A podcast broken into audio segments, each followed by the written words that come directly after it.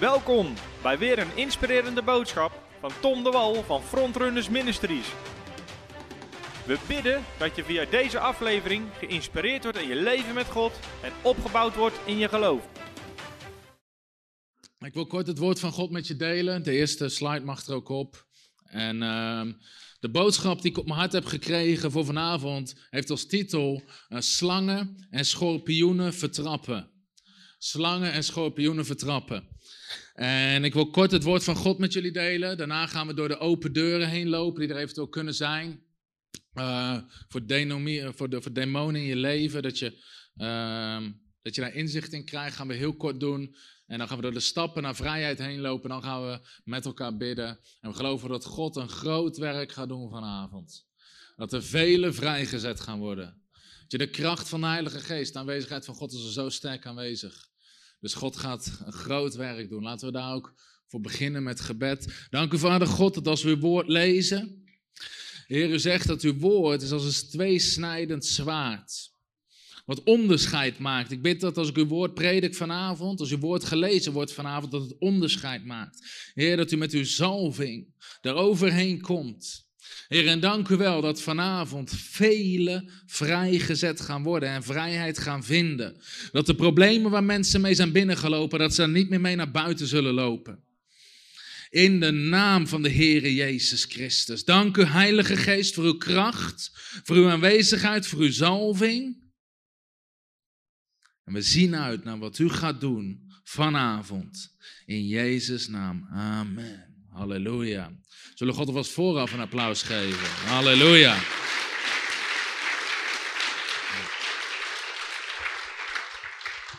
Met wat voor dienst je ook hebt, het is altijd goed om eerst het woord van God te delen. De Bijbel zegt in Marcus hoofdstuk 1, vers 39, dat is een tekst waar ik vorige keer in de bevrijdingsdienst over sprak, onder andere. Daar zegt de Bijbel, en Jezus hij ging door heel Galilea heen. Hij reisde door heel Galilea.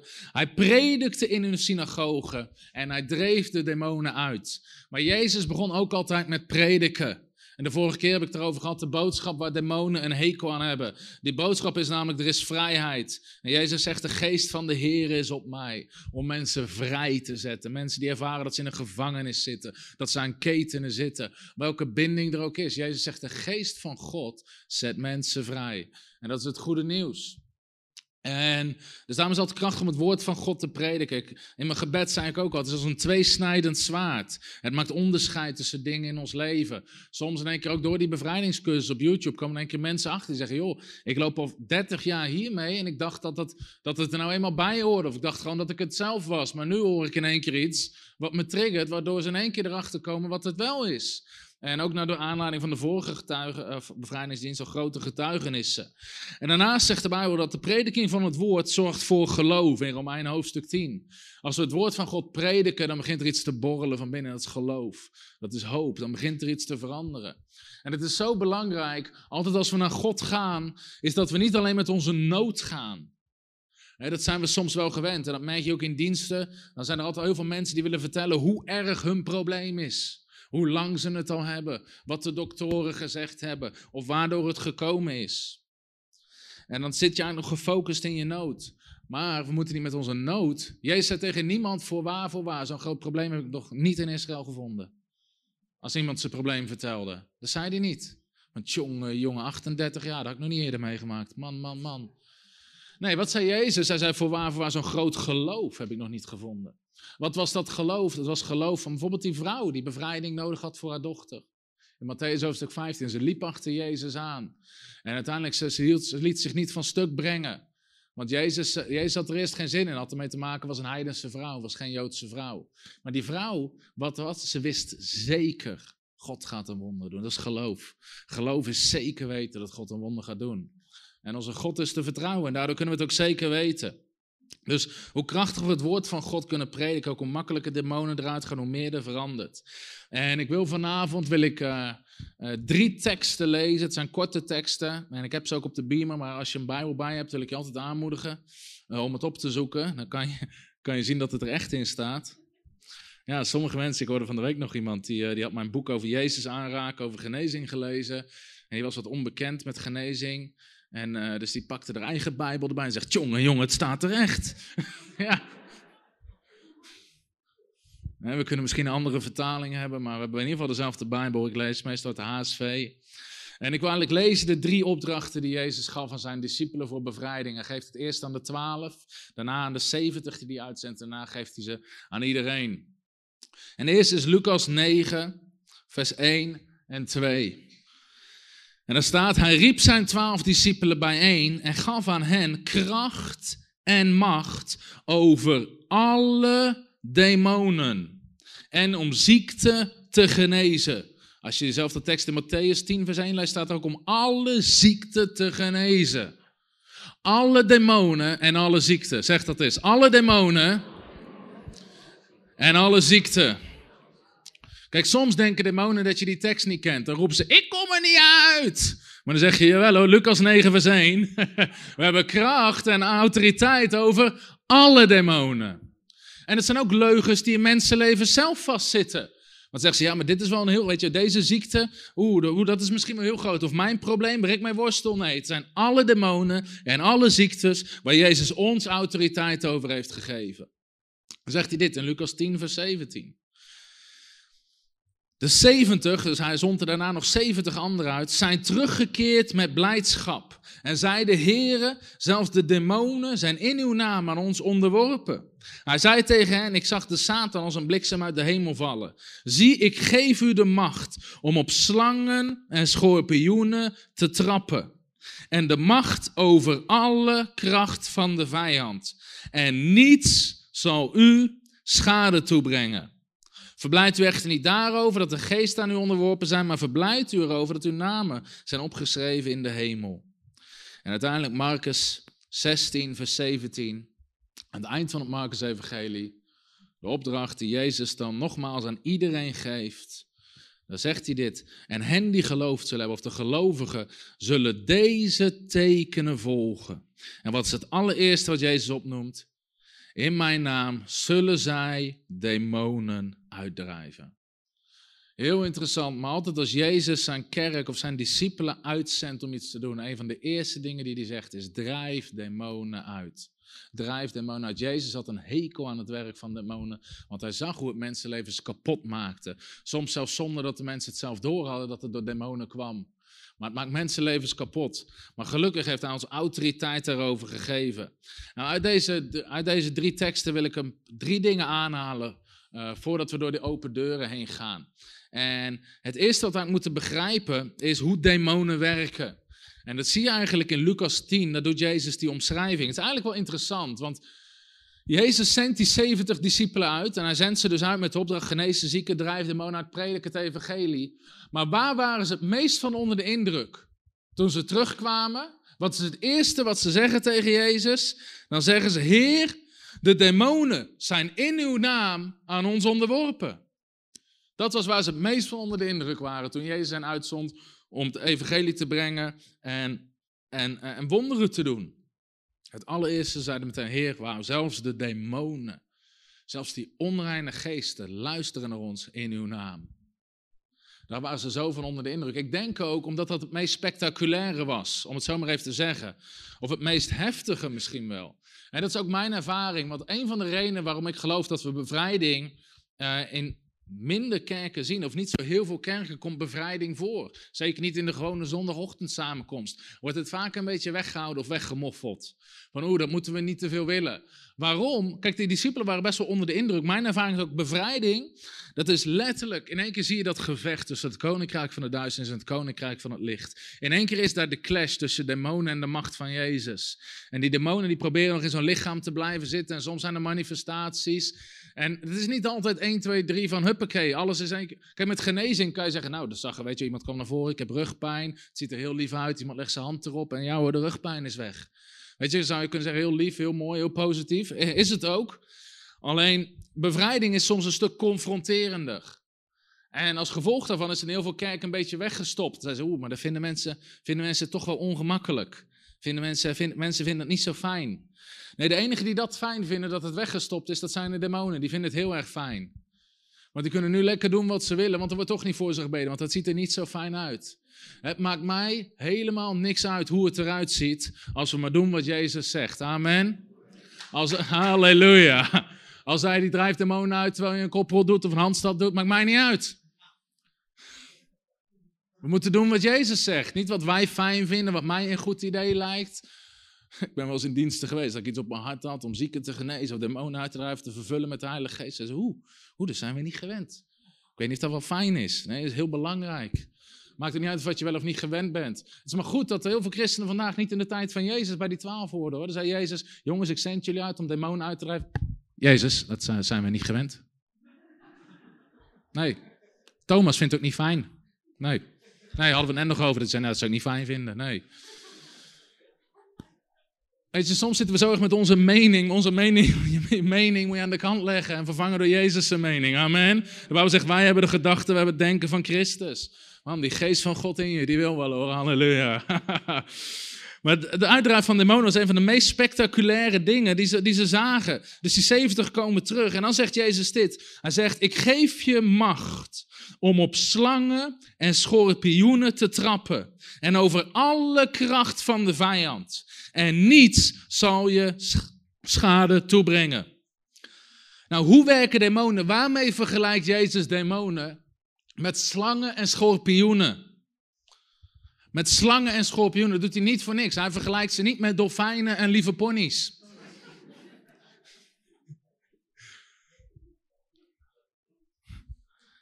Jezus vergelijkt ze met slangen en schorpioenen. Waarom? Eigenlijk wat slangen en schorpioenen zijn en hoe die werken in het natuurlijke, dat is precies zoals de duivel en demonen werken in het geestelijke.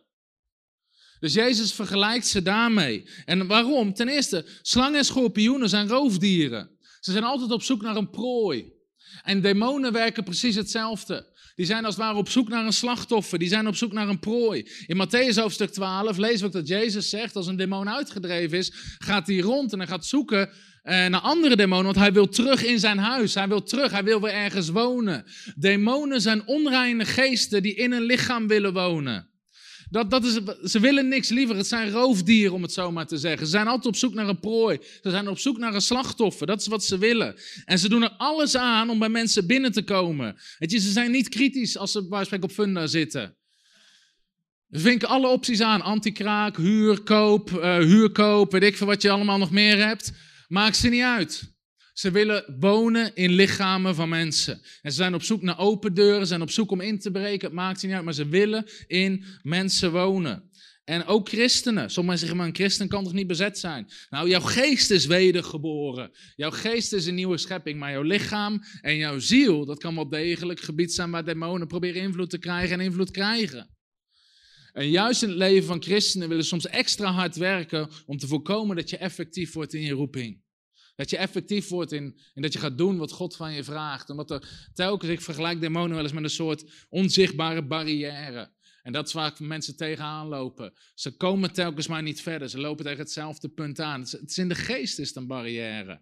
Of dat mensen zeggen, maar telkens overkomt mij dit. En het kan van alles zijn. Of mensen zeggen, maar dan uit het niks. In één keer heb ik me niet meer onder controle. En word ik of heel boos, of gebeurt dit, of wat dan ook. Ik heb het niet onder controle. En het duwt mensen weg in onzekerheid en veroordeling. Dat zijn vaak geestelijke vijanden die daar spelen. Ze zoeken naar, naar, naar een prooi. Ze zoeken eigenlijk naar, naar een, weet je, ook als je kijkt hoe roofdieren functioneren. Ze pakken vaak niet de sterke dieren van de kudde. Ze zoeken eigenlijk naar open ingangen. Ze zoeken naar delen van je leven die niet sterk zijn, waar ze invloed kunnen krijgen. En bij de een kan dat zijn dat, die, dat diegene twijfelt bijvoorbeeld uh, aan, aan, aan, zijn bestaan. Van joh, mag ik er wel zijn? Of is onzeker.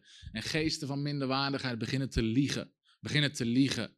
Van joh, jij mag niet te veel over je denken. Of dit is niks voor jou. Jij kan dit niet. Jij wordt het nooit. En keer op keer liegen ze. Dat zijn die vurige pijlen waar je feest over spreekt. En ze schieten en ze schieten totdat mensen het gaan geloven. En daar krijgen ze in één keer ingang.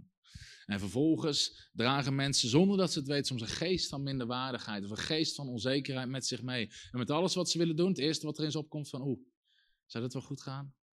Dat kan ik eigenlijk niet. Dit is niks voor mij. En het zijn geesten die van binnenuit proberen te blokkeren. En daarom is het zo belangrijk dat we daar alert op zijn. Eh, hoe de duivel werkt. Daarom zegt de Bijbel: geef de duivel geen plaats. Het is heel interessant ook om te zien. En dat is niet iets waar je doctrine op bouwt, maar heel veel geesten die eruit worden eh, gegooid. Die, en die roepen soms wat ze aan het doen zijn. Ze maar ik vind nietig deze persoon. Ik vind nietig zijn familie. Demonen zijn er altijd op uit om te vernietigen. Vernietigen. Daarom zegt Jezus ook, de duivel komt om te roven, te stelen en te vernietigen. Hij wil mensenlevens vernietigen, families vernietigen, gezinnen vernietigen. Met ruzies, zie je ook heel vaak binnen. Gewoon geesten van ruzie. Geesten van ruzie die binnen een gezin functioneren. Dat maakt niet uit wat, wat je gaat doen. Het eindigt altijd in ruzie. Het eindigt altijd in discussie. Het zijn geesten. Het zijn geesten en die proberen op die manier dingen te vernietigen. Nou is het belangrijk dat we daar zo alert op zijn. Van wat gebeurt daar en ook wat zit er in ons leven. En, en dat we die deuren dicht houden. Dat we echt leven naar wat het woord zegt. De slangen en schorpioenen, ze zijn roofdieren.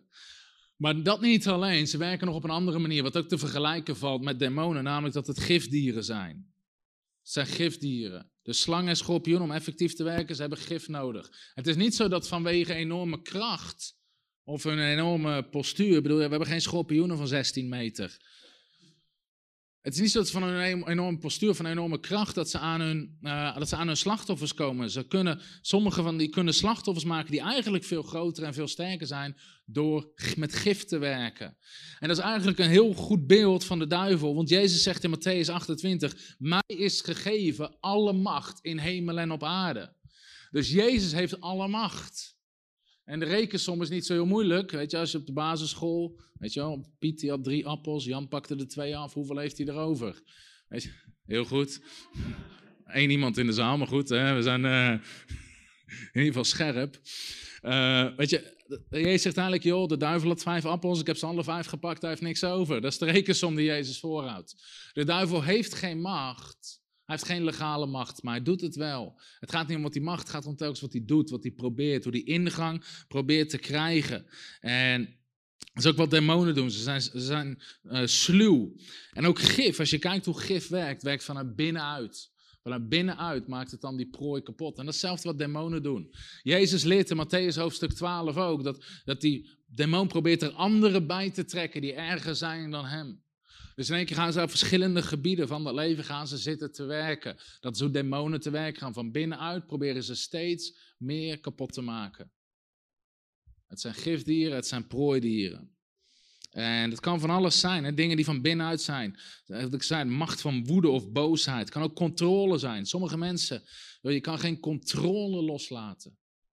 Met alles wat er gebeurt. Jij moet in controle zijn. Jij moet bepalen hoe het gaat, wanneer het gaat, waarom het gaat. Jij wil altijd. Weet je, en, het, is een macht van controle. Het is een geest van controle. Die sommige mensen in bedwang houdt. Ze kunnen niks rustig aandoen, want ze moeten overal in controle zijn. Iets anders wat ik ook sterk ervaren. Mijn geest is een geest van angst, wat bij mensen binnen is gekomen. Geesten van angst die mensen ontzettend belemmeren. En ik ervaar ook dat er iemand is en je zit met nogal een, een irrationele angst. Deze, dat mensen soms begrijpen niet waarom ben jij daar bang voor? Waarom ben je daar bang voor? Waarom ben je nou niet zo gewoon als de rest? Maar God gaat je vrijzetten vanavond. God gaat je vrijzetten. Maar het zijn geesten van angst die mensen terughouden. En het kan van dingen gaan tot er is een keer bijvoorbeeld een auto-ongeluk gebeurd in iemand zijn leven. En zo'n geest van angst zit op zijn hoede. En mensen zeggen, ik ga nooit meer auto rijden. Ik ga nooit meer auto rijden. En in één keer zit daar dat ding en die, die weerhoudt. Die gaat op andere gebieden ook zitten werken. Waarom zegt God heeft ons niet gegeven een geest van angst. Een geest van angst. Dus dat zijn dingen die van binnenuit mensen leven, levens kapot maken. Uh, jaloezie kan het zijn, onvergevingsgezindheid, uh, onreinheid, verlangens naar onreinheid, geesten van afleiding. Maar je hebt ook bijvoorbeeld geesten van eenzaamheid. Die mensen eenzaam, die mensen willen terugtrekken. Waardoor mensen geïsoleerd worden van andere mensen. En uiteindelijk op die manier proberen mensen kapot te maken. Het zijn eigenlijk net gifdieren die op die manier werken. En interessant ook, als jij zegt, ik geef je slangen. Het zijn slangen en schorpioenen. Slangen en schorpioenen jagen het liefst nachts. Niet gewoon openbaar, midden op de dag, waar iedereen ze ziet. Demonen werken in het verborgene. Demonen werken in het verborgene. Zie je al in de kerk, zeker in de westerse kerk. In Europa, in Amerika, waar Weet je, nogmaals, ze vinden het heerlijk als ze geen aandacht krijgen in de kerk. En doe maar alsof ze niet bestaan, praat er niet te veel over. Vinden ze heerlijk, want in het verborgene kunnen ze, kunnen ze werken. Soms denken mensen dat er in Afrika meer demonen zitten dan in Nederland. Dat is niet zo, maar ze werken in het verborgene. Ze zitten er net zo goed en net zo hard. Ze werken op andere gebieden en ze werken in het verborgene.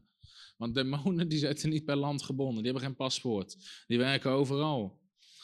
Het zijn nachtjagers, ze werken in het donker, maar als mensen het niet doorhebben. En wat daar ook heel erg bij zit, bij, als het gaat om demonie en bevrijding, in de kerk en in mensenlevens, is een stuk schaamte. Is schaamte.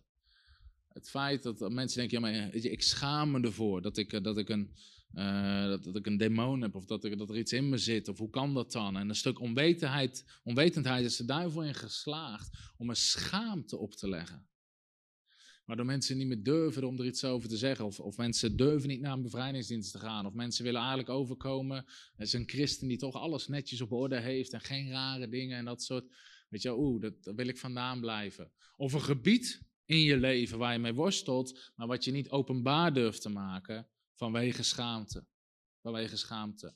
En toch om vrij te komen is het zo belangrijk om uit die schaamte te breken. Ik spreek ook zo vaak mensen zeggen, ja maar, ja, maar ik, wil, uh, ik wil wel vrij worden, maar ik wil, niet, ik wil niet manifesteren. Dan wil je nog niet echt vrij worden. Amen of auw.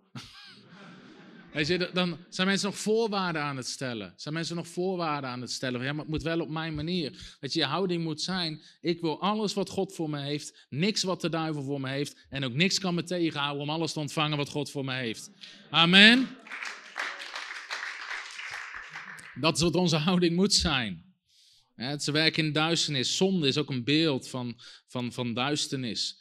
Zondige patronen waar uiteindelijk demonen door zijn binnengekomen. Of onwetendheid sommige mensen die, weet ik veel, met tarotkaarten of toekomstvoorspellingen of wat dan ook. Of soms iets wat in het voorgeslacht gebeurd is. Wat in het onwetendheid, daar werken demonen. Als ze maar niet openbaar worden. Als ze maar niet openbaar worden. Ehm, dat is wat ze het liefste hebben. Maar dan gaan we verandering brengen. Amen. Dus dingen, we gaan dingen in het licht brengen, ook vanavond. We gaan uit die onwetendheid stappen. Weet je, en als er zonde is, je, dan breek je en bekeer je ervan. Maar dan ga je er wel vrij van komen. Vrij van komen. Sommige mensen worstelen al jarenlang met bepaalde zondes, omdat ze niet weten dat er een macht achter zit. Dus demonen, nogmaals, het zijn rotbeesten. Het zijn geen lieve dolfijnen of ponies. Het zijn slangen en schorpioenen. Maar, wat zegt Jezus dat we ermee moeten doen? Erop trappen. Vertrappen. Jezus zegt, ik geef je macht om erop te trappen. Laten we die tekst nog eens lezen. Lucas 10, vers 17. Vers 19. Ik geef u macht om op slangen en schorpioenen, om op die demonen, om erop te trappen. En op alle kracht van de macht van de vijand. We hebben macht gekregen om erop te trappen. Dus de enige manier om met demonen om te gaan, weet je, met demonen ga je niet om op een lieve, zachte, vriendelijke manier. De manier ook om in je leven en in de levens van anderen ermee om te gaan, is niet op de lieve, zachte manier met, met lief advies of een verzoek. De manier om ermee om te gaan, om ermee af te rekenen in je leven, je vertrapt ze onder je voeten. Dat spreekt niet over een heel lang proces. Het spreekt gewoon dat de kracht van God komt. Je breekt ergens radicaal mee en je wordt vrijgezet. En, en dit is ook iets wat ik hoorde eh, in mijn geest in, in de voorbereiding. En dat is dat God zei: de tijd van de zachte aanpak is voorbij. De tijd van de zachte aanpak is voorbij. Halleluja. Amen. Amen. De tijd van de zachte aanpak is voorbij. Heel veel mensen hebben ergens mee geworsteld en ze hebben eigenlijk als het ware de zachte aanpak gehanteerd. Dus dat kan bijvoorbeeld zijn, weet je, of in het verborgene gehouden en hopen dat het vanzelf wel een keer overgaat. Maar de demon, die gaat niet vanzelf een keer weg. Die zit er prima, die vindt het heerlijk. Dus soms denk je, oh, maar dit gaat vanzelf wel weer over. Of ik ga het in mijn eigen kracht, ga ik dit overwinnen. En mensen proberen de zachte aanpak. Of mensen zeggen van, nou, weet je, een, een, klein beetje. Sommige mensen hebben nog een klein beetje van iets in hun leven, wat ze niet eruit krijgen. Dan zeggen ze, nou, weet je, dan ben ik toch een, een klein beetje verslaafd of aan pornografie of wat dan ook. En ze durven niet radicaal daarmee af te rekenen. Of sommige mensen die dan zeggen, ja, ik worstel hiermee, bid voor mij, maar ze vragen niet om bevrijding.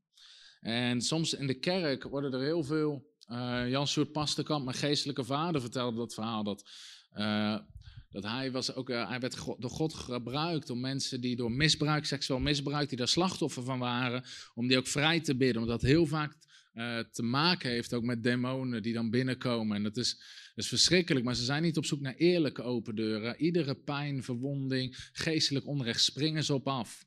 En Jan Soert had ontdekt dat de grote sleutel was voor herstel en genezing, was bevrijding van die demonen. En op een dag ehm, was iemand daar die van aan, bev bevrijden en die demon begon te spreken. En die zei, ik heb een hekel aan jou. En nou, dat is eens gelijk, zegt hij dan altijd, hè? dat is wederzijds. Uh, maar hij ervoer eigenlijk in zijn geest van, joh, uh, soms kan je het afkappen, maar hij dacht, joh, laat maar gaan. Hij zei, joh, waarom heb je een hekel aan? En toen zei die demon dit. Hij zei, omdat je toen, en die noemde een datum en een plek waar die, waar die vrouw nooit iets van had kunnen weten wat betrof, leiders in Nederland hebt onderwijs gegeven hoe, hoe, hoe je om moet gaan met mijn soort. Met mijn soort. En uh, uiteindelijk zijn die demon, joh, het is mijn taak het is mijn taak om jou en andere leiders eindeloos bezig te houden met pastorale gesprekken met mijn soort. Heel veel demonen in Nederland krijgen pastoraat op dit moment. Okay, vijf mensen vinden het grappig, ik vind het zelf wel grappig. Je, dat is, de, dat is de zachte aanpak. En dat kan natuurlijk zijn vanuit een stuk onwetendheid of wat dan ook. Maar je zegt, hey, slangen en schorpioenen. Als je daarmee te maken hebt, die machten van de vijand, je moet ze vertrappen. Je trapt ze er als het ware, je trapt ze eruit. Dat is de opdracht. En dat is echt wat ik hoorde in mijn geest. De tijd van de zachte aanpak is voorbij. Dus ook vandaag, weet je, word radicaal in dingen, breng het in het licht, bekeer als er dingen zijn waarvan je moet bekeren. Weet je, geef alles wat je hebt om vrij te komen van die machten.